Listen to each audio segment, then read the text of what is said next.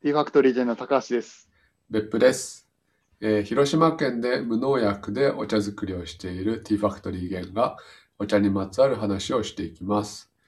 えー今日は、えーっと、まあ、例えばいただいた煎茶がまずかったり、結構古くなってまずかったりした時に、ほうじ茶にして美味しく飲む方法を元気さんに聞きたいと思います。はい。よろしくお願いします。お願いします。今日は、あの、これですね。1 1年年前前ににいただいたお茶いただ。いたお茶っていうお茶が多分、あの、皆さん家のどこかに、あの、置いたまんまになっていること多分あると思うんですよね。うんもうなんか忘れた頃に出てくるみたいな。で、そういうお茶って、割とまあ緑色っぽい時は、あの、お茶が酸化してないんですよ。うんで、ちょっと酸化したら、あの、まあ茶色い、ちょっと赤っぽくなる。赤茶色っぽくなるんですね。うんで、あとは、こう匂った時に、うん。まあちょっと、青っぽさはないというか、うんちょっとあの鈍い匂いがすしますね。うんはい。で、これはまあ本当に1年前ぐらいにいただいたお茶なんですけど、ちょっと見ていただこうかな。あ、実際にそうなんだ。そう、実際にもっと前かもしれないですね。こういう、まあでもちょっと緑に見え緑っるかな。ぽいけど。緑っぽい。けどまあ、ちょっと、うん、ちょっと酸味もあるんですよ。うん酸化したお茶って。で、まあ、とりあえず、その、あれですねな、夏とか常温に置いたまんまだとすごい熱くなったりするんで、僕たちは冷蔵庫とかで保管してるんですけど、さそういうちょっと、あの、そこら辺に置いてしまったお茶っていうのを、冬に見つけて美味しく飲めないかっていうことで、今回はあのほうじ茶にしようと思います、これを。はい。はい。であの、前もちょっとあの、ほうじ茶とあの煎茶の違いみたいうんうなあのん、話させてもらって、緑茶の会ね。緑茶の会で。で、ほうじ茶って実は、この煎茶をほうじることで、ほうじ茶になるんですねうん。はい。なので、今回使う道具としては、これ？これが、あの、お茶をいる、宝禄っていうんですけど、これはまあ、お茶以外でも、ごまとかも入れるし、うん。まあ、あの、アマゾンでちょっと安く買ったものなんですね。宝禄ってやったら出てくると思います。いくらぐらいですか ?1000 円台。に2000円、2000円。2、3000円ぐらいうん。宝で禄。、まあ、宝禄。で、これも多分3年ぐらいも使って、お店でも使ってます。家庭にあるものだとなんか、えー家庭にあるものだと、もう本当にフライパンとかでうんうん。いけますね。ただフライパンの場合、あの、お肉とか焼いてるんで、かなり、何、お茶の匂いはちょっと臭くなる。肉、肉臭くなるですね。うん。ただ肉を焼くときは、あの、お茶の香りがするんで、まあ、どっちが好みかっていう話。はいまあ、そうそう、肉味のお茶を飲みたい、飲みたいか、まあお茶の味がする肉が食べたいか、まあ、どっちか。で、まあ、フライパンを使うなら、まあ、そういうことですね。よく洗って、よく洗って、はい、いけます。何でも。はい。まあ、こういうものを使います。はい。で、えーっと、コツとしては、あの、まあ、入れる量は、本当お任せなんですけど、コツとしては、まずこっちを温めることって重要ですね。オーロックの方ね。オーロックをまず温めます。うん。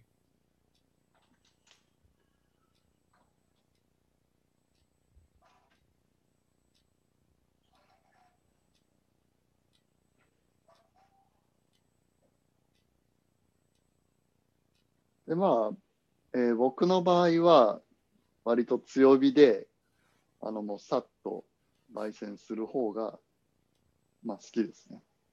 うん。まあ、じっくり焙煎、弱火で焙煎するか、するっていうよりかはもうバッと強火でほうじ茶にした方が香りがいいような気がします。うん。はい。結構強火でやってるね、今。もう強火で、えー、30秒ぐらいしたら結構温まってくるんで、その間に、えー、お茶を用意しますね。はい。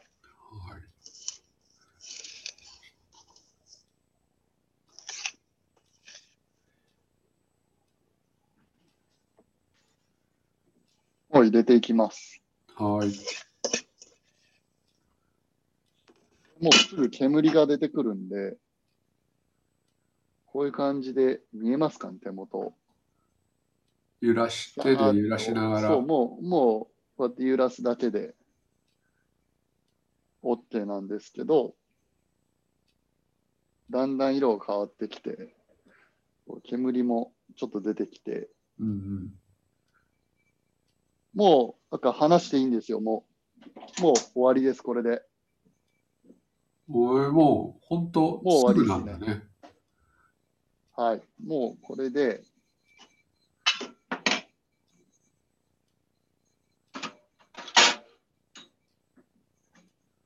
これでおしまいっすね。はい、できました。登録のびっくりするところは、手の持ち手のところから出てくるっていう。あ、そうそう、出てくるっていう。これはちょっとね、気持ちいいですよ。はい、ほうじ茶の出来上がりです。へえ。早い。先ほどの、そう。こんな感じで、もう茶色いほうじ茶になって、で、先ほどの、あの、ほうじてないものをうんおうん見せすると、まあ、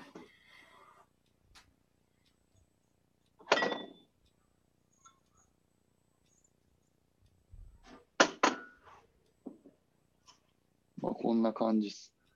これが焙煎した後。焙煎うんうん。茶色くなってる。後で茶色くなったやつで、こっちが焙煎前。焙煎してない方ですね。もう本当にふっくら仕上がってますね。うん。うんこれ量はちょっとずつの方がやりやすい。そうですね。そのフライパンのでっかさにもよるし、その宝禄のでっかさにもよるんですけど、大体、あの、大さじスプーン2杯ぐらいうん。がちょうどやりやすいですかね。なんか前、失敗、フライパンでやって失敗したのは、多分今見てて思ったんだけど、そのまま火をかけずにフライパン温めずにやったからか、ああ、はいはいはいはい。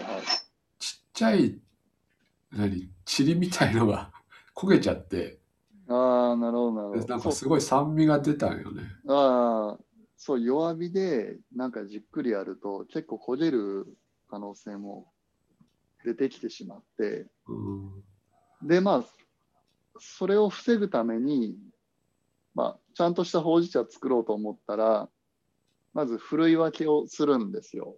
あの、大きい葉っぱと細かい葉っぱ分けてやって、で、あの、小さい粉とかを全部抜いてやって、均一に焙煎できるようにやるのはまあ普通のやり方。でもまあ、家ではそこまで多分できないと思うんで、全然あの、こういうふうに、さっとやれば焦げる可能性もかなり低い。よくフライパンを温めてから、ざっと。そう、温めて、まあ、ちょっともう一回やりますけど、ちゃんとまあ温まってから入れた方がうんいいですね。で、いっぺん、ちょっとあの、煙がね、一瞬、もわっと立ち上がるんですけど、うん。もわっと立ち上がって、ちょっと我慢して、で、もう一回また出てくるんですよ、この煙が。うんその時にもう火から遠ざけて、もうずっと余熱でやるっていうのがコツです。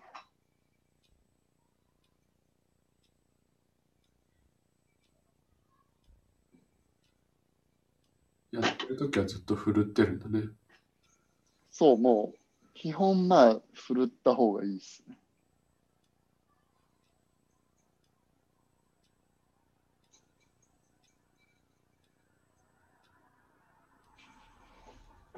もう2回目に煙が出てきたらもうすぐ離してやって、あとは余熱でずっと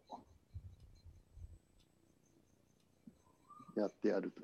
で、これって面白いのが自分であの、ほうじ茶作る面白さっていうのは、コーヒーと一緒で、あの、浅入りとか、中入りとか、うん深入りっていうのが自分で好みで焙煎具合変えられるんですよね。だからなんかこう、深入りのほうじ茶を作りたいときは長めにやればいいし、うん。浅入りのちょっとあの緑茶っぽさを残したままのほうじ茶も楽しめるし、これはやっぱりその自分でやることの楽しさですね。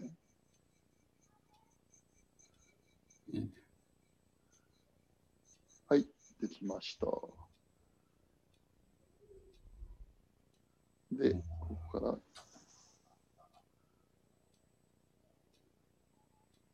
あとは、ちょっとその、ほうじ茶のいいとこって、その、焙煎しただけで、その場がなんかちょっと浄化されるような空気感はあるですね。なんかすっこごいいい匂いになるよね。う、うん、すごいいい匂いがして、もうこれも本当匂いとか、そっちに届けばいいんですけど、うん。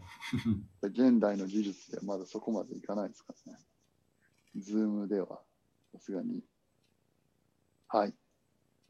ほうじコロナだから無理だけど、まあ、無理というかあんましないかもしれないけど、友達招いた会とかで、今からほうじ茶作るわっつって作ったら、一盛り上がりしそうだね。